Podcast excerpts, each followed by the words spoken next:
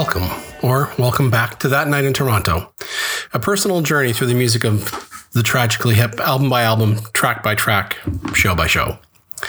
Well, I guess there's no turning back now. The pilot episode covering the band's first EP had a gestation period somewhere between a human and an elephant, but now that it's out in the world, I need to make sure that it doesn't get lonely. So, we talked about the Tragically Hip's EP first time. Well, I say we, I did. And now we're into the album where I really first discovered them, which is Up to Here. So the album's released on MCA Records, their label for the next five albums, taking in the first two chapters in the Hip's musical book. The album was released in September 1989, rising as high as number 9 in the Canadian charts, which I guess we let Billboard keep for us and not the CBC, which is odd, but hey, you know, charts is charts. Anyway. So what was going on for me in 1989? It was a pretty big year for me as I finished my post-secondary schooling in May, living in Calgary, and had my diplomas in mechanical and aeronautical engineering, which of course led me to, making my own podcast. So as I got out, I was trying to look for work in a massive, massive downturn in the aerospace industry. For those of you who aren't nearly as old as I am, I think it's something where you really need to know that this was... Yeah, it was a problem. We had a massive stock market crash in 87. And all right, so we didn't have, COVID and everything else that's going on right now, but it wasn't good. Anyway, the world was still kind of living in the shadow of Reagan and Thatcher with George Bush Sr. in the White House and Brian Mulroney about halfway through his occupancy of 24 Sussex Drive. So things were getting pretty bleak out there. Adding to the bleakness was, the summer of 88, before I started my last year of school, that Gretzky was traded to LA from Edmonton. The Oilers lost in the first round against the Kings, and then the fucking Flames won the Stanley Cup. Living in Calgary, as an Edmonton fan, it was a lot to handle. So I just couldn't get out of Dodge quick enough. But before that, I went along with a number of classmates farther south in Calgary to a place with the unlikely name of Tabor, which... now is known as the home of corn in Canada, but back then was just someplace south of Brooks. So we went down there to witness the wedding of art. The affair was fun. I'm pretty sure we all got pretty hammered as there was a free bar, this being 1989. We had a pretty wide range of age in the class, so it wasn't that weird for one of us to get engaged and married right after graduation. So once I got back to my hometown, it was a summer of collecting rejection letters from various aerospace firms, which I kept for a long time. I mean, some of the stationery was nice and it was all handwritten. It was very pleasant, but basically said the same thing, son, sorry. So I took up occupancy that summer as a construction worker for a local carpentry firm. So I wasn't so good at building things, but man, smashing things down and digging holes and stuff was definitely in my wheelhouse. One of the highlights was taking a jackhammer to a massive concrete loading dock, and a night was spent out with with my high school crush and her best friend, with my good mate at the time, which was, you look for your highlights there, they're few and far between, but that was a great night out. So by the time September rolled around, I'd been looking for work for a while, and it became clear that I wasn't going to find a job sitting staying in a town that had no aerospace industry. So I packed most of my worldly possessions into my 76 Nova, hit the road, and Kerouac'd it for a while. The Nova was my first car, sold to me by my Uncle Vince, who was my godfather, for for exactly $1,000. So I turned my gaze west and drove out towards Vancouver. Got absolutely nowhere and really didn't have a lot of places to stay out there. So I then turned around and drove east, stopping briefly in Calgary to stay with my cousin for a bit before going on to Winnipeg, the center of aerospace in Canada that is in Toronto and Montreal, which is an even longer drive. So I spent about 10 to 12 weeks couch surfing and working for another construction company as a relatively unskilled laborer. There was a lot of that summer. And, stayed with some former classmates, the aforementioned Art, until he moved out from Winnipeg back to Calgary. And then with Ernie, who was a good guy. They were really put up with me. It was a lot. We had a lot of fun. And this was where I really started to find some interesting music of my own. So in September, I started to hear this song, Blow at High Dough, which really stood out amongst the Aerosmith, of Jenny's Got a Gun vintage, and Tears for Fears rubbish for third album. I mean, Sowing the Seeds of Love, or as the local radio station did in a great parody of it, Stealing the Beatles Stuff. So having heard, Blow at High Dough, I'm like, wait, who are these guys? What else have they got going on, and what's coming next? So let's get into this. As previously discussed, Up to Here was released in September of 1989 on MCA Records. It was produced by Don Smith, a producing legend who was known as Golden Ears. In 1989 alone, he worked with The Hip, Roy Orbison, and Don Henley. And the difference between his work and the work that Kenny Shields did in the first EP is massive. I mean, they developed and had a complete sound. They had a sound of their own, a sound that was very much belonging to them. Without further ado, I bring you Up to Here, which starts with Blow at High Dough.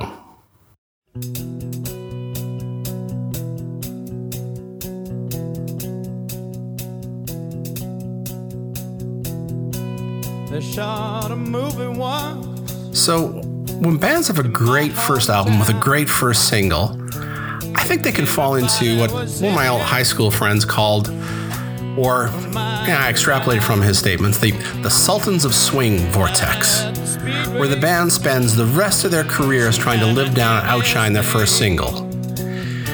Given the vicissitudes of rock and roll, Blow at High Dough could have been the Hip's high water mark. Wait for this. Yeah, I can get behind anything. Just picture a crowd full of people, and now we're all jumping up and down. It remained a staple of their shows until the very end, and it was at once the heart of the Hip, but maybe really, their 15th best song. However, each time the first chords of it rang out across the arena, theater, or stadium the Hip were occupying, there was a collective intake of breath and an anticipation of Gord singing, "I can get behind anything," at which point the entire crowd would pogo for the next half of the verse at a minimum. Depending on age, mileage may vary. I remember sitting in my brother's backyard. This was the year he got married, so this would have been 2010. We were sitting there, and I'd heard that the Hip were playing a gig, an outdoor gig in our hometown of Grand Prairie. And my brother, whom I love, for real, wait, what have you heard? Well, anyway, he had the spectacularly high-functioning calendar management skills to get together a party for the wedding party on the very same night. So I, who visited Canada from the UK and was back for about 3 weeks in our hometown, which had never had anyone worth seeing live, other than Dizzy Gillespie. We'll talk about that later, probably in a later episode. But I went to, the hoedown to meet the rest of the wedding party instead of somehow snagging a ticket to the Hip. So it's not that I blame him, and it's not that I also missed Chelsea beating Wigan 8-0 to confirm the English championship and Chelsea winning the FA Cup, which I did. But again, I will point out that I love him, no matter what people say. I don't know. Have you heard something? I don't think I've heard anything. Anyway, we were in the backyard, and we'd had dinner, and we're having drinks, and we're chit-chatting in a way that Canadians do, and you could just barely hear the band on the wind, and you could just hear in the background. And it was probably 8-10 kilometers away. It wasn't that it wasn't far, and being outdoors, it was close enough. But I could hear them start Blow at High Dough, and I could hear it when the drums kicked in and when the song really kicked off. I would bet anything that I could have sung and moshed in time to the tune from where I was standing. So it is one of those songs that at once defines a band, but doesn't eclipse everything else that they've done. But, I think in anyone's book, it's a hell of a way to start out the album.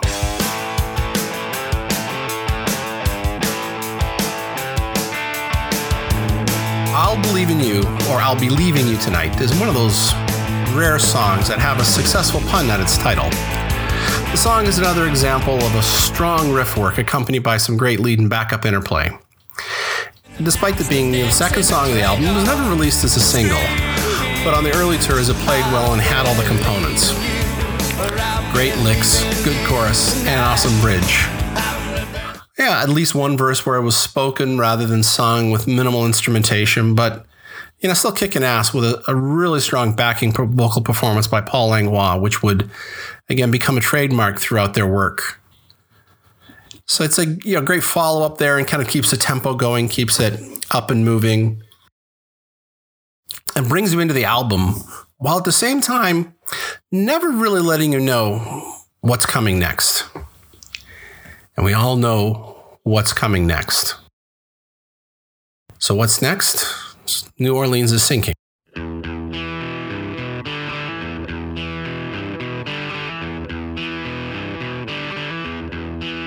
All right. So let's just think about it.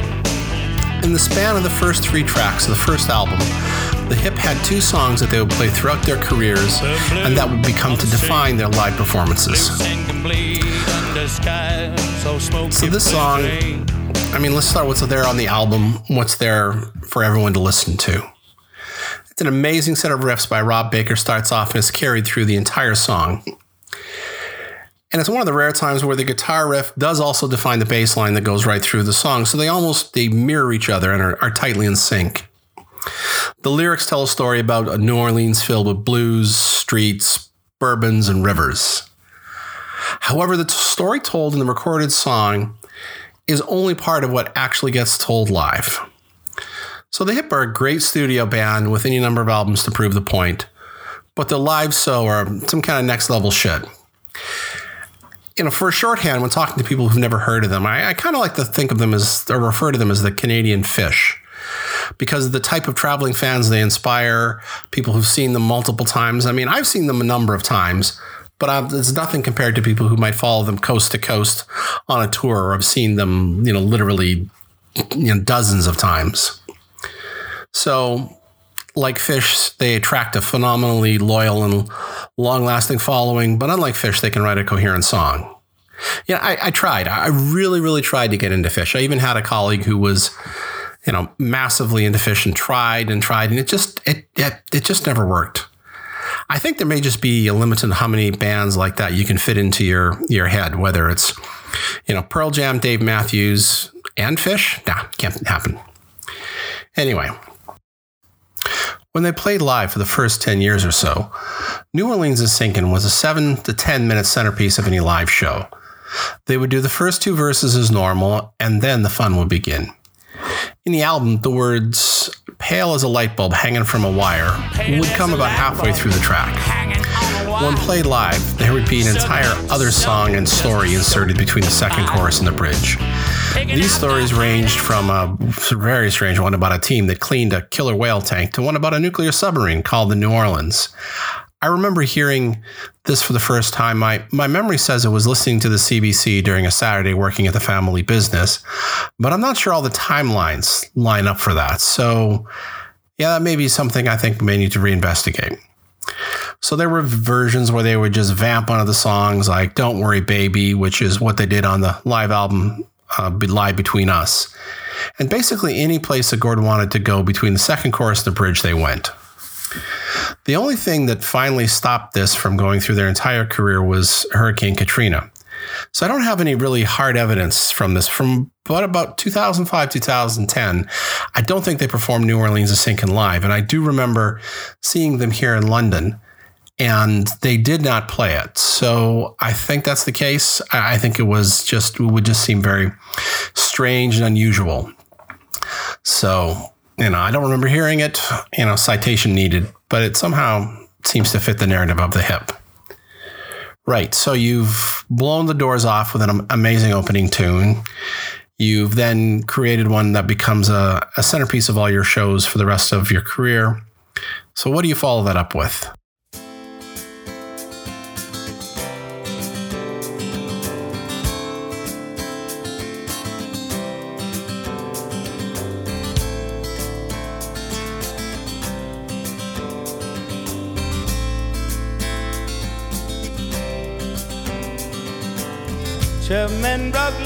So 38 years old introduces a new song type to The Hip's arsenal, or a true ballad. Not just verse, chorus, verse, bridge, coda, but something that narrates a story with a bit of poetic license. So not, you know, my dog stole my pickup truck and I broke up with my girlfriend, or not a conventional love song. The song starts with the words, 12 men broke loose in 73 from Millhaven Maximum Security.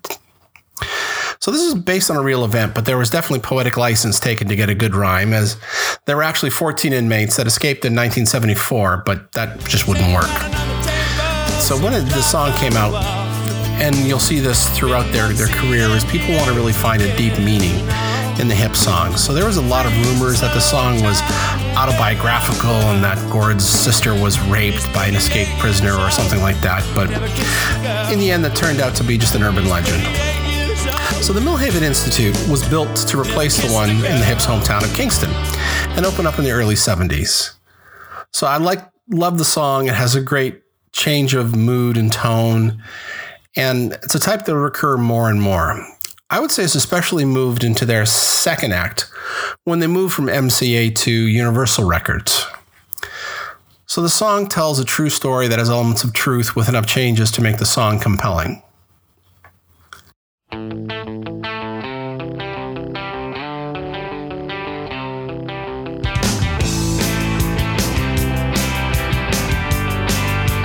So She Didn't Know is performed as almost a duet between Gord and Paul Langlois.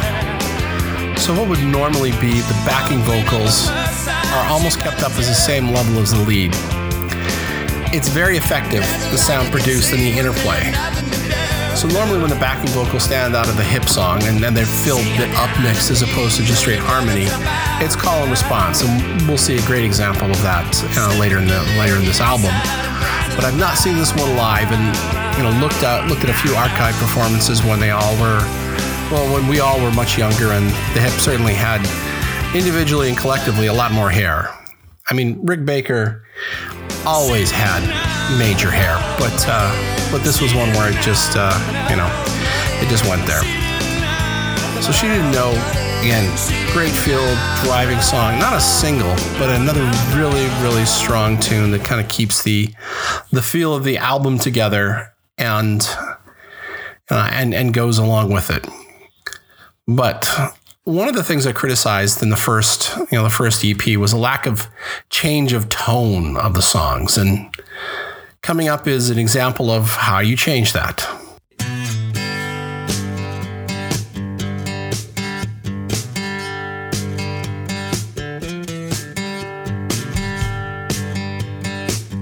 So the next song is Boots and Hearts. And I think this is an example of Up to Here having songs that vary in tone and feel to break up the album.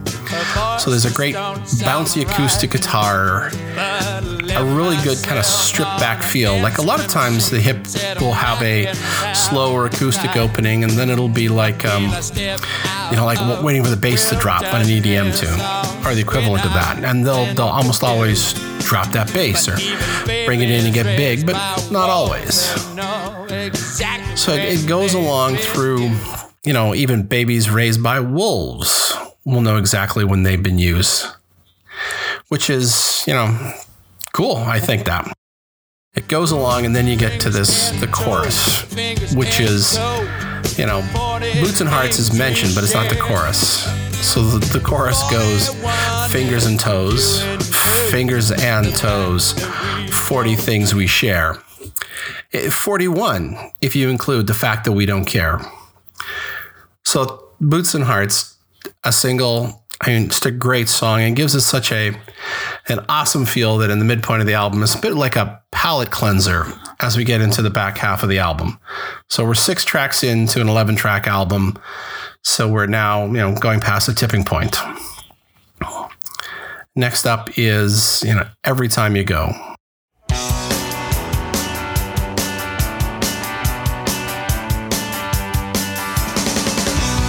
So Every Time You Go, I mentioned earlier that a lot of one of the trademarks or the interplays they use in the vocals is a call and response in the chorus, and you didn't have to wait long after She Didn't Know to get an example of that. So there's, a good drum beat, a decent guitar lick to drive the tempo of the song. And I guess it shows that not everything has to be Blow at High Dough or has to be New Orleans is Sinking to contribute to the sense of a complete work. So Every Time You Go is that, you know, is that feel where it's another solid track in the album.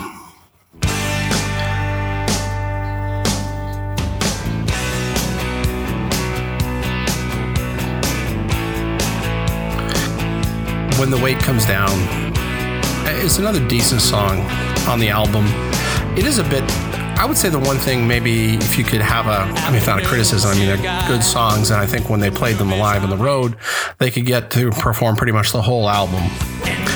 So The Weight Comes Down, a real solid tune, has a lot of their basic, you know, characteristics, a strong vocal performance, and a really good chorus. I mean, The Weight Comes Down is, I would say it's, you know, maybe my fourth or fifth favorite song with weight in the title.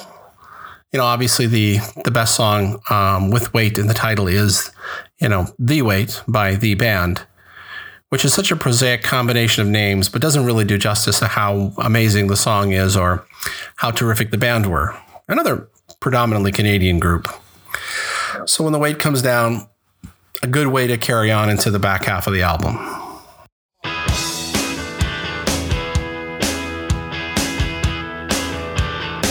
So, Trickle Down, a really strong song. I mean, it comes back up where you've got that pared back guitar lick and then, you know, going into a strong verse and chorus structure.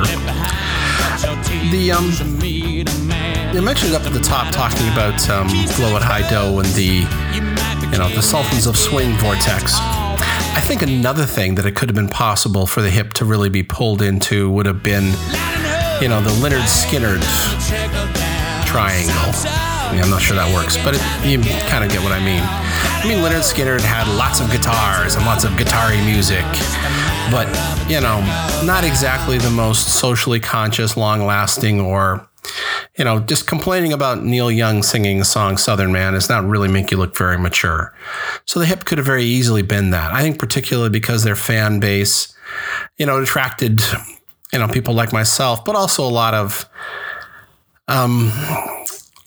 people that if you followed or listened to Nirvana or Pearl Jam, Nirvana wrote In Bloom for the type of fan that listened to the music but didn't really get it. Pearl Jam wrote This Is Not For You. You know, and to their credit, the Hip never really wrote a song that kind of, you know, took fans they didn't like to task, but you know, they did their best to sort of eclipse that basic, hey, we're just here to play rock and roll. We want to make the world a better place. So the Trickle Down, you know, good tune, really solid one as we get near the end of the album.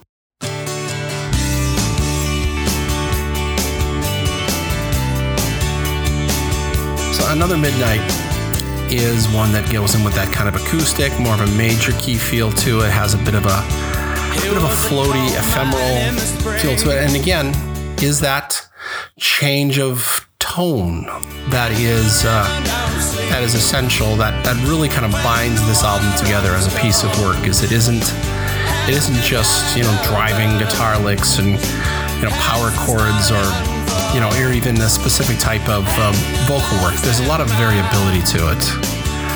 So Another Midnight, you know, lives into that tradition and sort of sets the, you know, I guess sets the stage for what's going to come. But it is a great tune. And then we get into the last song on the album.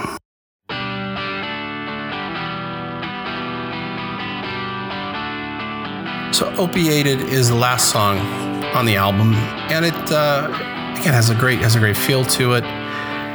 I'm kind of repeating myself a bit, and I think this is where having a sidekick, and I suppose or if not a sidekick, then someone will bounce this conversation off. So I still might recruit. You know, stay tuned for this, but stay tuned to the channel. But I might recruit, might not. We'll see how it goes. So Opiated is a good way to end the album. I think it's got a nice, you know, it's got a nice verse, chorus, verse to it. It has, like the rest of the albums, all the songs actually have an ending. You know, a lot of guitar bands and guitar music, it's always possible to just fade out everyone and just have it go on and on and on and on and on. But no, every song on the album, and if not every song that they've ever wrote, has a beginning and an end. So Opiated is a good way to, you know, to end the album and to finish it out. So there we are. We have 11 tracks on the album, number 9 in the charts, released in the fall of 1989, and it has starts a journey that the Hip then take with everyone. I mean, even the fact that everybody shortened their name to the Hip was something that was very unique and made the band feel like we were all friends from the start. So I mentioned briefly my cross-country journey that I started to get into this. So there's a, like with every good song, there's some, past to that. So while I was in Winnipeg, we, working at a basic construction job and working with friends or working in engineering and living with friends that worked at an engineering group, we all had our weekends open. None of us had Art wasn't living with his partner at the time. Ernie didn't have a girlfriend. I didn't have a girlfriend. So yeah, we hit it pretty hard most weekends. I mean, I made just enough to sort of pay rent, buy food that I could eat. Didn't stop me sometimes eating my roommate's food. I don't know how great I was at being a roommate. I think I was at best moyenne, but thankfully it was for a short period of time. So we go out to bars, and there was a particular one that wasn't too far from where the apartment complex we were living in the, I think this was in the east end of the west end of Winnipeg. It was not too far from Polo Park, which was a mall, which also was near the Winnipeg Arena and the Blue Bombers, the local Canadian football team's stadium. So there was a bar there that they had primarily cover bands, which was a lot of fun. I mean, a lot of live energy, a lot of great cover bands. And one of them, there was one song that seemed to come up for about 4 or 5 weeks in a row from everything from a band with a woman lead singer to, your sort of typical bunch of cover band guys. And it was one song where I couldn't quite place it. I knew I'd heard it before. And finally, when I figured it out, it was Surrender by Cheap Trick, which I should obviously know because, of the vintage that I am, but also because I had Live at Budokan as a CD that I got with one of my subscriptions to the Columbia House Record and Tape Club. Never did see the Hip on this tour. I really was kind of living hand to mouth at the time and moving around a lot, so concerts weren't really a thing. But there was another Canadian band that I discovered at this time that everybody discovered, which was the Bare Naked Ladies. They had just been kicked off of a bill for a public event in Toronto because the story was at the time, and whether this is true or not is anybody's guess, that I think it is true, that a counselor took an objection that they had bare naked in their name, and that was offensive to women. So, hey, millennials, you guys think you invented cancel culture? Nah, we've been dealing with bullshit like this all the time. So there was nothing really offensive. They found the name childish. So they went from probably somewhat obscure Toronto band to, national sensation. And they had, at the time, I wouldn't even have an EP. It was like a cassette single on steroids. It was called the Yellow Cassette. And I don't know if there's a digital version of it, but it had a early recording version of If I Had $1 Million, Brian Wilson, a really bizarre and not entirely flattering cover of Fight the Power by Public Enemy. And there was one more. There was one more on it that was part of it. It was one of the first album, that ended up being in the first album they released, Gordon. But it was there, so I grabbed it at a late night.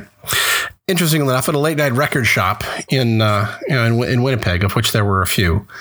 So yeah, I had I was enjoying myself. I didn't see a lot of concerts in the back half of that year. I think I saw the beginning of the school year. I saw Eric Clapton play live, but that was about it. It was really mainly focused on getting through the last year of school, graduating, and then trying to find a job, which I managed to find. And even then, before the Hip's last album was released, I got an interview through school. This would have been in December. So by December, I'd packed up and moved back from Winnipeg to crash with family in my cousin's place in Calgary.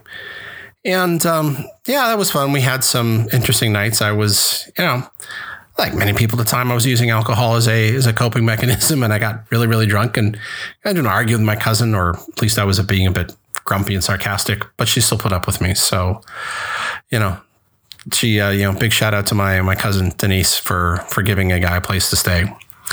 But even then, I did manage to find a connection to the hip. So while I was living in Calgary, after interviewing the job, but before hearing back about it, I was staying in there, and I went to Manpower temporary agency. So it's like a temporary employment agency, and it found a place to put me, of all places, at something I didn't even know existed, was the McCormick's Industrial Spice Packaging Plant in Calgary. So it was a plant that packaged flavorings and spices for restaurants. So this included Taco Time, which was the Canadian answer to Taco Bell. We eventually got our own Taco Bells, but there are still a few Taco Times. So it was my first experience and exposure to store-bought Mexican food, as the Taco Time was in Grand Prairie. So packaging the spices that they would use for that, and most interestingly of all, also packaging for Kentucky Fried Chicken, where I got a good look at the recipe, at the spicing, up close and personal. I think the two big secret ingredients are thyme and, to give it that texture, that coating, milk powder as the body of it. So rather than flouring the chicken or anything like that, they'd use milk powder, which when they deep fried it, gave it a real kind of crispy, crunchy texture. It maybe made up for the fact that I don't know that they marinated it in buttermilk or anything like that. But at any rate, one of the permanent people there, we were talking. Oh, the radio was on, I think, and Boots and Hearts came on, and we were both, wow, that's an awesome song. Liked it a lot. I think if I had any kind of radar, was better at flirting or recognizing when flirting was happening, something might have gone on. But as it was, nothing happened. So I went through that year, went through that December, interviewed. I went out. I was spent Christmas with my family, which, after having spent a lot of time on my own, getting thrown around my entire family for Christmas, after about 3 hours on Christmas, on the 23rd of December, I was like, I just want to drive back to Winnipeg, and I'll stay someplace by myself where it's quiet. So I managed to survive that. I went out with mates, one of them from my mate Ernie, classmate Ernie from Winnipeg, whose place I stayed at, as I previously mentioned. We went out to New Year's Eve together. I had, like most New Year's Eves, this one was a bit disappointing, as I had way too much to drink way too soon, ended up ill, ended up home like 2 seconds after midnight, and then passed out. But on the first working day of the new year, I got a call from the place that I interviewed at, saying, "Hey, Vincent, would you like this job?" And I said, yes. So within 2 weeks, I again packed up everything that I owned, threw it in the back of my Nova, turned the car west, and drove out to almost Vancouver, a place called Abbotsford, where I would begin the first real professional working job of my life and get ready for the second album the Hip was going to release, Road Apples. So there's a couple ways for you to get in contact. The first would be the official Twitter feed of the podcast, which is @TNIT Pod. So that's @That Night in Toronto Pod, or TNIT Pod. The other way would be through email, and the address for that is tnitpod@gmail.com. So feel free to respond with any comments, criticisms, as long as they're constructive or not. We'll take any attention I can get. So that's it for this episode, and we will be back with you soon to talk about Road Apples. You've been listening to That Night in Toronto, a podcast conceived, written, performed, produced, and engineered by Vince Savard. I appreciate the time you've taken me, and the time you've taken for me, and the time it took you to find this.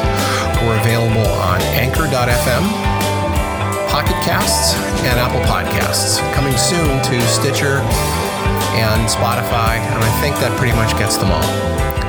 So thanks for your time, and we'll be speaking to you soon.